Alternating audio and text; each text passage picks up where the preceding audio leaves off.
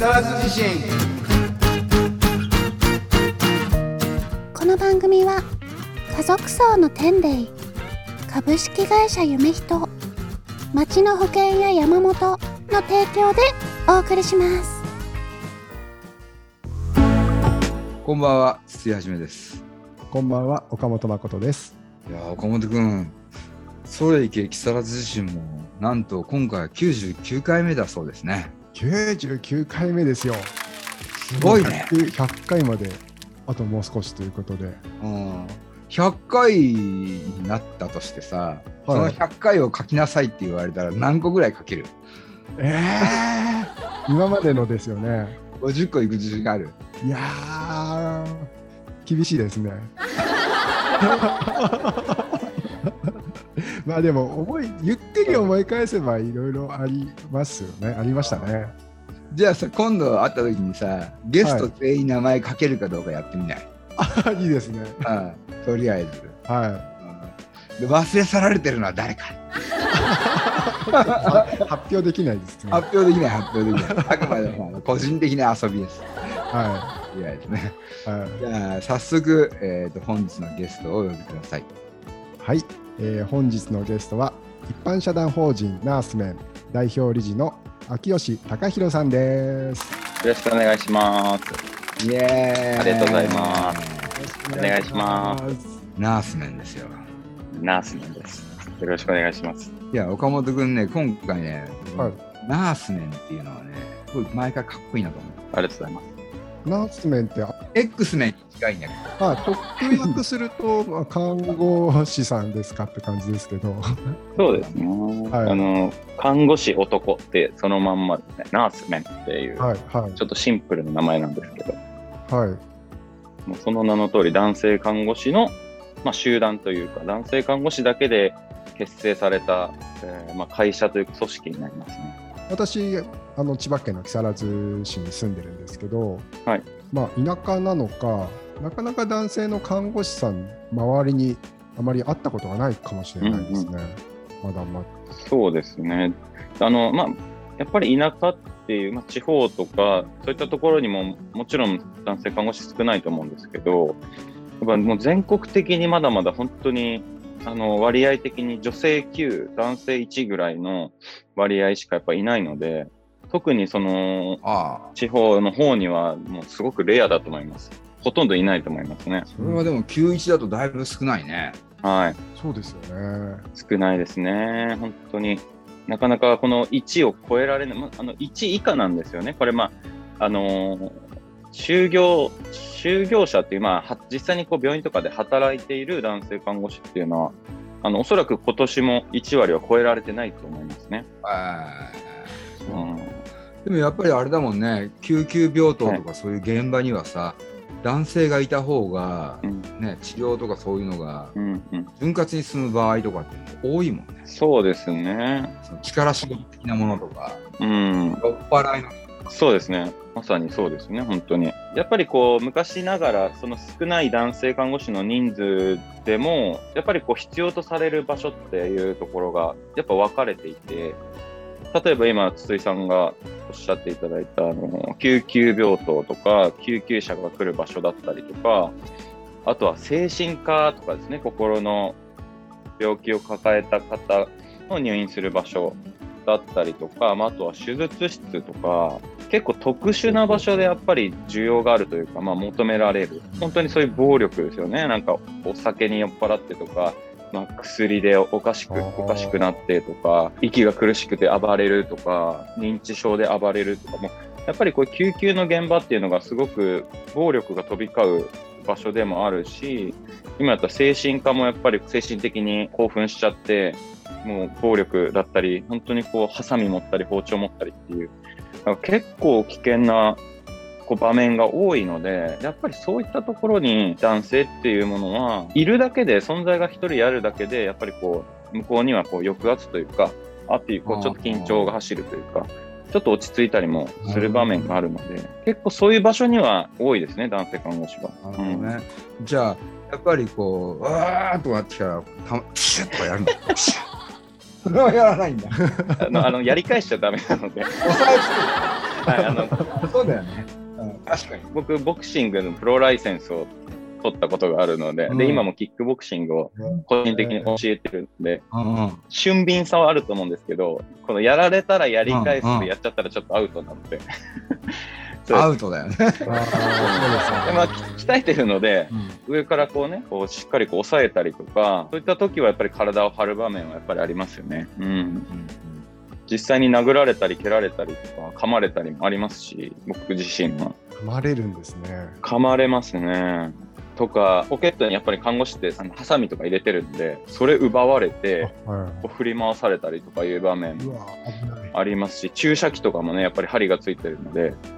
結構危険な現場に、現場ではありますよね、やっぱり。うん、常にこう緊張感が走ってるような、結構空気はピリピリしてますね、特に救急とか。精神科はそういう刃物とか持ち歩いちゃダメなので、もうそれが武器とか自分のこうね、自殺につながっちゃったりもする。うん。なのでちょっと常にやっぱピリついてますね、そういう場所は。いやなんか初めて聞くすごい世界だなと思って聞いてましたけど、そんなことがあるんだなっていう。そうですね。そういう場所ですね。多いですね。そういう場所ばっかりではないですけど。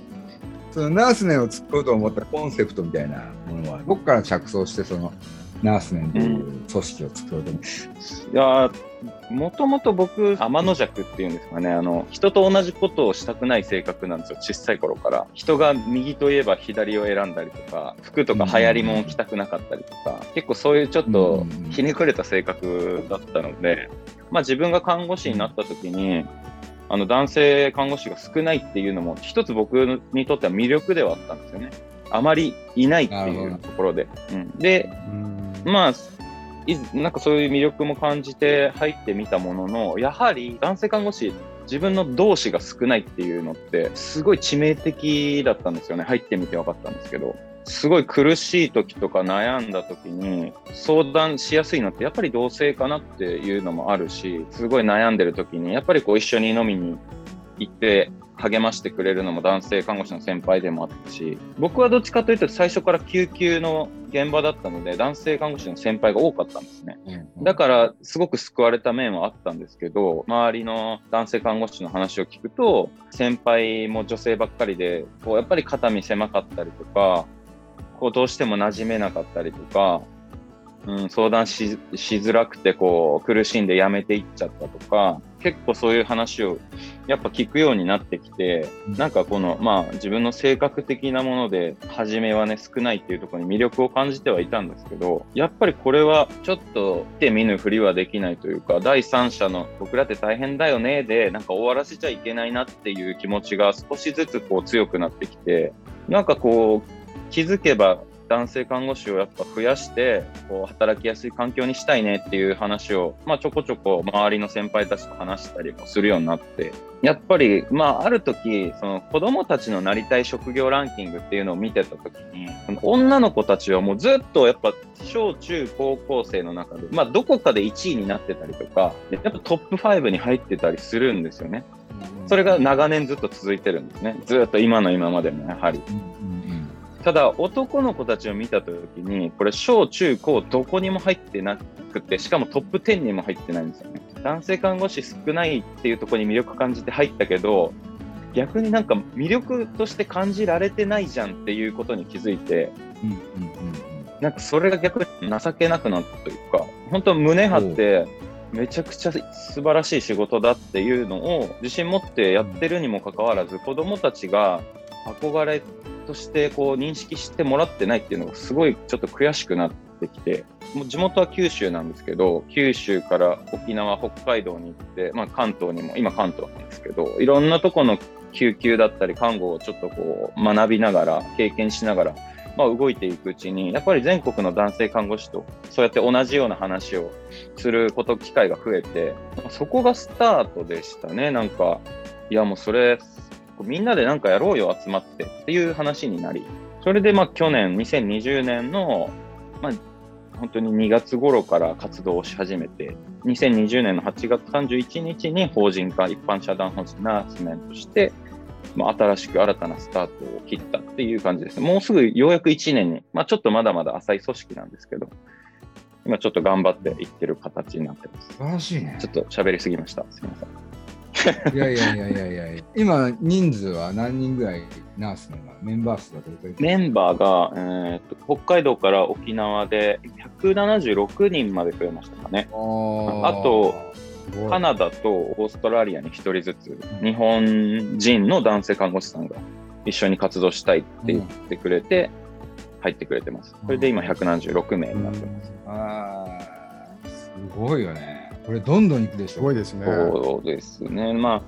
うん、なんかこう、やっぱコツコツ増えてきてるなっていう実感はあって、大きくなってきてるなとは思ってるんですけど、ちょっと僕らの今一番やらなきゃいけないこととやりたいことが災害支援活動なんですよね。うんでもそれをするってなった時に、じゃあ地震がいざどこかで起きましたってなって、じゃあ明日行けますかって言われたら、おそらく手挙げられるのって176人しかいなかった。ら、多分、本当2、3人だと思うんですよね。うん。あの自分の所属の病院があったりとか、家庭があったりとか、金銭的な問題があったりとか、やっぱりちょっと176人ってそういう災害支援っていう大きな目標というか、災害っていう敵をこう目の前にしたときに、176名ってめちゃくちゃ少ないなって、すごい熱海の時も熊本の時も思いましたし、そのやっぱさっき男女比9対1って言ったんですけど、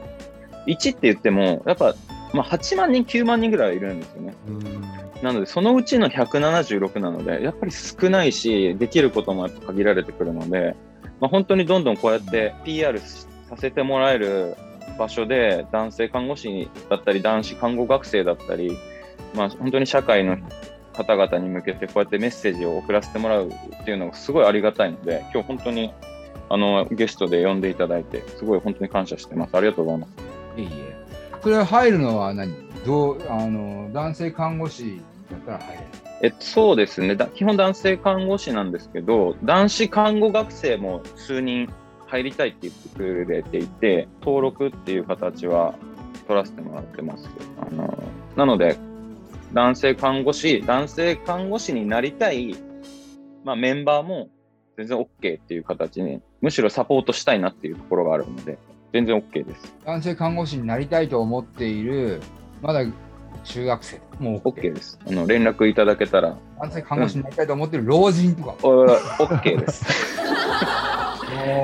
ちょっとお話しさせていただく機会は もらいたいです。基本 OK。うんいや、嬉しいですもんね。なんかそう思ってくれるのが。やがてさ、あれだね、今その8万人のうちの半分ぐらいとかまで行っちゃったりとかしてね。そうですね。だから、仕事名、職業名になっちゃうかもしれないね。俺、ナース名になりたいんだよ。いや、本当にでも、やっぱこうやって、ね、力を持ってる水産がね、こうやって協力してくれたりとか、やっぱ周りの方が、まあ、SNS があるからすごい強いじゃないですか、やっぱり今。なんか、インスタグラムとか見て、看護学生から連絡が最近ちょっとちょこちょこいただけるようになってきて、今、看護学校1年生の男子です。僕は看護看護師の免許を取った暁には、災害支援活動がしたいんです。そしてナースメンに入って一緒に力になりたいです。どうしたらいいですかみたいな感じのメッセージが最近すちょこちょこ来てて、なんかすげえ嬉しく、嬉しいなと思って、なんかどんどん、うん、増えてほしいなとは常々思っております、本当に。いや災害支援はね、はい、俺も昔から好きでさ、新潟の時も行ってるし、はい、はい。あそこの福島の時とかはもうすぐ行ったよね。うーん。それはどういうかん形で行くんですか？もう思い立って一人でバッて行くんでいや、だってあの、アシスタントとかが昔さ、男だけだったんだよね。すかはい、はい。んで、アシスタントたちともう行くぞっつって、ガソリンいっぱい買って、途中でもううんガソリンなくなっちゃうから、うん、うん。とりあえず行って、まあ、まず行けるところまで行ってみて、で、なんか手伝いはしてくんないところとくれるところがあったりとかしてさ、いろいろと2週間ぐらい旅をするみたいな。うん2日ぐらいとかで行けるところがあったらば、情報あったらそっちの方行ってみる。行動力ありますね。なんか、僕らもそれぐらいやっぱフットワーク軽くないといけないなって今ちょっといろいろ考えてるんですけど、なかなか勇気もいりますよね、やっぱり。そうだね。まあノリだよ。ノリが必要だよ。ナースメンもノリは大事にしてます。あのやっぱ災害現場って常にその現場にいて思うのが、はい二次災害なんだよね、うんうんうん。二次災害やっぱ怖くてまた起きるんじゃないかと余震要するに本震がまた来るんじゃないかとか、そうですよね。とあと結構家もボロボロになったりとかしてさ、結構ギシギシ音がはいはい。なってて、これ大丈夫？こんなことやってて。そうですかね。んで、東日本の時は広範囲だから、はい。判断基準とかが結構曖昧だったり、はいはいはい。意外と現場でその力を合わせてる現場もあれば、分散しちゃってる現場もあったりとかさ、うんうんうん。無法的になるうんうんでも人は力を合わせようとしてるみたいな、なんか混沌とするんだよね、すごくね。そうですよね。うんそれこそ僕らも熊本の時ももう現地まで飛んで行ったんですけど、そのこの前の熱海もそうなんですけど、何か力になれませんかと僕ら男性看護師だけの組織で、まあ、ボランティアに行ったりとか、災害支援したいんですけど、力になれませんかってやっぱり言っても、今やっぱりコロナの感染リスクがあるので、ちょっと県外からはお断りしてますって言われて、熊本の時はもう、もう行ったんですね。現場見ないと何ができるかわかんないし、どとりあえず行って現場を見ようと、感染の、まあ、リスクがあるから近づかないようにはしたんですけど、まあ、とりあえず行って現場見ようよって言って、まあ、飛んで見に行ったんですけど、熱海の時はやっぱりお断りされて、生き埋めになって72時間以内にひ一人でも多く引っ張り出さないと、見つけ出さないと、もう命がないっていうコロナの感染にちょっと怯えすぎて、この優先順位を間違ってますよねっていうのを僕らはちょっと訴え続けていて、コロナで感染して72時間でね、死ぬ確率と、生き埋めで72時間で助かるか助からないかのリスク、どっちが大事なんですかって言ったけど、やっぱダメで、僕、本当に人に恵まれてて、それを一緒にもともと働いていた先輩が、もともとお医者さんで、で、今参議院議員の先生されてる秋野先生っていう方と繋いでくれて、で、もう早速参議院議員会館までナース面で僕話しに行って、で、秋野先生に今の現状、こうやってこなんか断られたりとか、うん。なかなか災害支援できないんですっていう話をしたら、うん。要望書書いてくれたら、もう一緒に大臣のとこに行こうって言われて、おーすす。ごい。で、内閣防災担当大臣のお部屋まで一緒に連れてってくれて、うんで、防災担当大臣にナース面を災害支援に使ってくださいっていう要望書を出して喋らせてもらう機会をもらって、うんで、まあ、メディアにもなんかこう新聞で取り上げてもらったりもして、ちょっとまた大きな一歩をこの前踏み出せたところなんですね、ちょうど。まあ難しいですよね。確かにコロナの感染のリスクも怖いのはわかりますけど、やっぱり僕らも看護師で感染予防っていうものはプロ意識持ってやってるので、それよりもできることをしっかりこう見てほしいなっていうのをちょっと今訴え続けてますね。戦ってるね、ナースね。そうですね。びちょっと微力ながらもがいてます。あがいてますね。あれじゃない？今回ほら、今長雨がすごいじゃない、はい。でこれからほら、ガーって暑くなるからさ、どっかで地震起きるかもしれないから、頑張っとかない？と。そうなんですよね。まあ、本当に災害なんて起きないに越したことはないですけど、やっぱ避けられないですもんね、もうこればっかりは。防ぎようがないので。うん。なので、本当に僕らは頼まれたら本当にパッていけるような、ちょっとまあ準備を今、ナース面で進めてはいるので、まあ本当にいろんな方に支援してもらってじゃないと、まだまだ僕らは本当小さいので、いろんなね、まあ本当にそれがお金でもそうです、経済的なサポートでもそうですし、物資でもそうですし、なんかそういったところでナース面にこう力になってくれる方々も、やっぱりちょっとぜひぜひ連絡とか応援とか欲しいなっていう、ちょっと助けてほしいなっていうのもちょっとメッセージで送りたいですね。素晴らしいね。うん素晴らしいですね。ありがとうございます、本当に。この活動なんかもっともっと知ってもらいたいですね、いろんな人に。そうですね。広めたいですね、もっともっと。まあでも広がっていくよね、これは。うんそうです。なんかまあこうやって本当に声かけていただいて、なんかこういうアピールできる場所を本当にもらえればもらえるほど、一人でも多く多分知ってってもらえるので、なんか子供たちにも届いてほしいし、同じ男性看護師にも届いてほしいし、社会にも届いてほしいし、なんか本当にでもこういう機会がありがたいですよ、いつも。まあでもネットワーク化していくのはすごく大事なことだよね。うん、そうですね。さっきまあ8万人、9万人って言って、まあ1割っていうとこなんですけど、やっぱこれが一人でも多く男性看護師が増えれば増えるほど助けられる命って絶対増えてくるって、やっぱこう看護師や増え、そう、子供たちの憧れになるにはどうしたらいいかなっていうのもちょっと日々考えながら、看護師がいるとこってこうイメージって病院だけじゃないですか。でやっぱ実際そうで、僕らが活躍できるのって病院でしかなくて、まあ、病院とか医療機関ですよね。ただ子供たちって病院に対するイメージってやっぱ怖いっていうイメージしかないと思うんですよ。うんなんかそこにいる看護師って、なんかこう、あ、看護師さんがいるって言って喜んで寄ってくるっていうよりは、病院怖い、病院にいる人たちも怖い、多分イメージが強いと思うので、やっぱそこもちょっとこう払拭して新たなイメージをこうアップデートしていかないとなっていうので、いろんなイベントの救護に入ったりとか、お祭りの救護に入ったりとか、9月にあるフェス、まあコロナでどうなるかわかんないんですけど、ちょっと大きめなフェスの救護をお願いされたりとか、医療機関外で看護師がこう目につく場所にいるっていうような看護師のこう活躍できる場所をもっともっとこう広げていきたいなっていう活動も今してるんですよね。う。えはい。ー、そうなんだ。じゃああれだね、あの来年、北区花火会っていう花火大会があって、はいはいそれでね、ナースメン出てもらえばいいんじゃない？あ、ぜひぜひ。どこでも行きます。うん、本当に。北区で、北区の花火大会。あ、僕、北区にも住んでたんですよ。えー、東十条に。結構いろいろと言っといてるよね。全部言ってみてください。いや、あの、あえそううんえっと、大分出身なので、まあ、大分から看護師をスタートさせて、えっと、大分、東京、えー沖縄、東京、北海道、神奈川。うん。あの前、筒井さん、ベネズエラとか言ってましたよね。YouTube。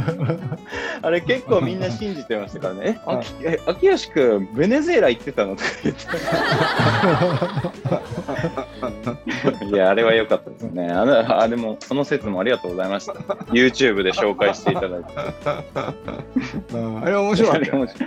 うんベネズエラは行ってないんですけど、まだでもその海外に全然いほぼ行ったことないので、海外もせっかくカナダとオーストラリアに、ね、メンバーがいるので、ゆくゆくは海外向けにもやっぱ活動したいなと思ってるんですよね。なんでまあ、イベントごととかは本当に救護の手がいる場合は、ぜひぜひ呼んもうどこでも行くので、本当に県外でも飛んでいくので、ぜひ呼んでほしいです。どこでも行きます。すごいよね。あれ、もともとボクサーだったのに、えなんでボクサーから看護師さんに？あ、もう看護師になった時にボクスボクシングの、まあ、ライセンス取ったんですよね。ああ、順番逆なんだ。そうですね。なんで、ボクシングも別にライセンス取っただけで試合とかは全然出てないので、ただライセンスを取ってた、取っただけみたいな感じなんですけど、なるほどね。そうなんです。でも、格闘技はやっぱ好きだったので、今、その、僕、看護師の、まあ、この働き方として、僕もちょっと特殊な働き方をしてるんですけど、今もう、病院の現場ではちょっと僕、一旦、離れてあの自分で個人サロンみたいなのをやっていて、えー、と体質改善とキックボクシングをこう掛け合わせたサロンみたいな形でやってるんですね。ほうほうほうほうほう。まあ、体温アップがメインで、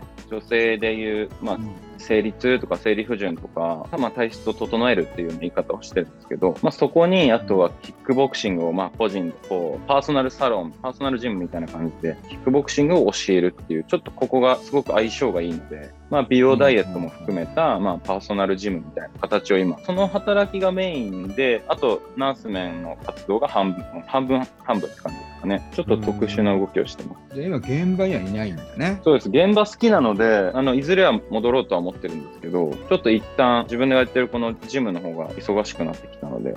一旦ちょっとお休みしてる感じですね。えー、ジムやってるってすごいね、でもね。まあ、本当小さいサロンなんですけどね、サロンをまあジムみたいな形にしてるっていう感じですね。えー、そこは何？どんな人が入ってくるの？もう9割方女性なんですよね。いわゆる PMS って言われてるものなんですけど、もう本当に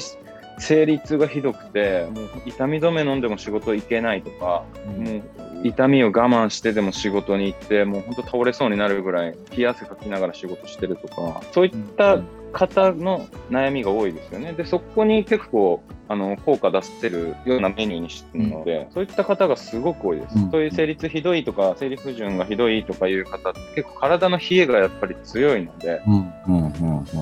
やっぱりその、まあ、機械使って体温アップさせるのと、あとキックボクシングで、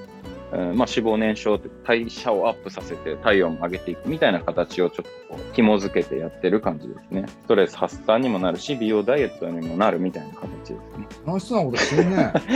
いやいや、でも筒井さんが楽しそうな生き方をしてるので、ちょっと負け負けじと追いつかないとなと思って。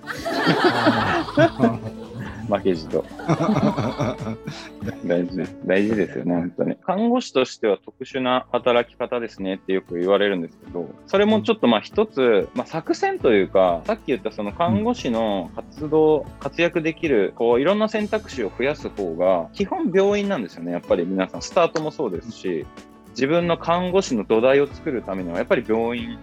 が一番なんですよね。僕も病院でずっと救急の現場にいたからこそ、こうやっていろんな場所に行って、いろんな看護ができたし、今もこうやってそれをこうちょっと応用したサロンにしてるわけですし、やっぱり基本病院での看護師っていう土台が一番すごく必要だなって、重要だなって僕は感じてるんですけど、やっぱどうしても病院が合わない、馴染めないとか辛いとかいう男性看護師さんも多くて、それが原因で辞めていっちゃったりとか、もう看護師自体を辞めたりとか、こう体調を崩したりとかする人も多いので、また一つ病院が合わないやって看護師辞めようってなるんじゃなくて、あ、そういえば病院外でも働いて、なんか楽しく働いてるやついたな、みたいな、一つの選択肢になれれば、うん、なんか看護師を嫌いにならずに、うん、こうやって違った新たなジャンルのまあ看護師っていう形でもうやっぱりこう活躍できる人も、まあ増えていくことも大事だなと思うので、そうすると看護師って幅が広がるので、やっぱなりたいと思う人も増えるじゃないですか。なるほど、なるほど。それもちょっと一つ作戦のうちですね。深い。ありがとうございます。はい。ということで、そろそろお時間ですね。ちょっと聞いてよ、マイクロフォンと木更津自身。また来週バイバイ番組では、あなたからの投稿をお待ちしております。公式ホームページのメールフォーム、または Facebook ページのメッセージよりお送りください。投稿内容は、相談、感想、何でもお待ちしております。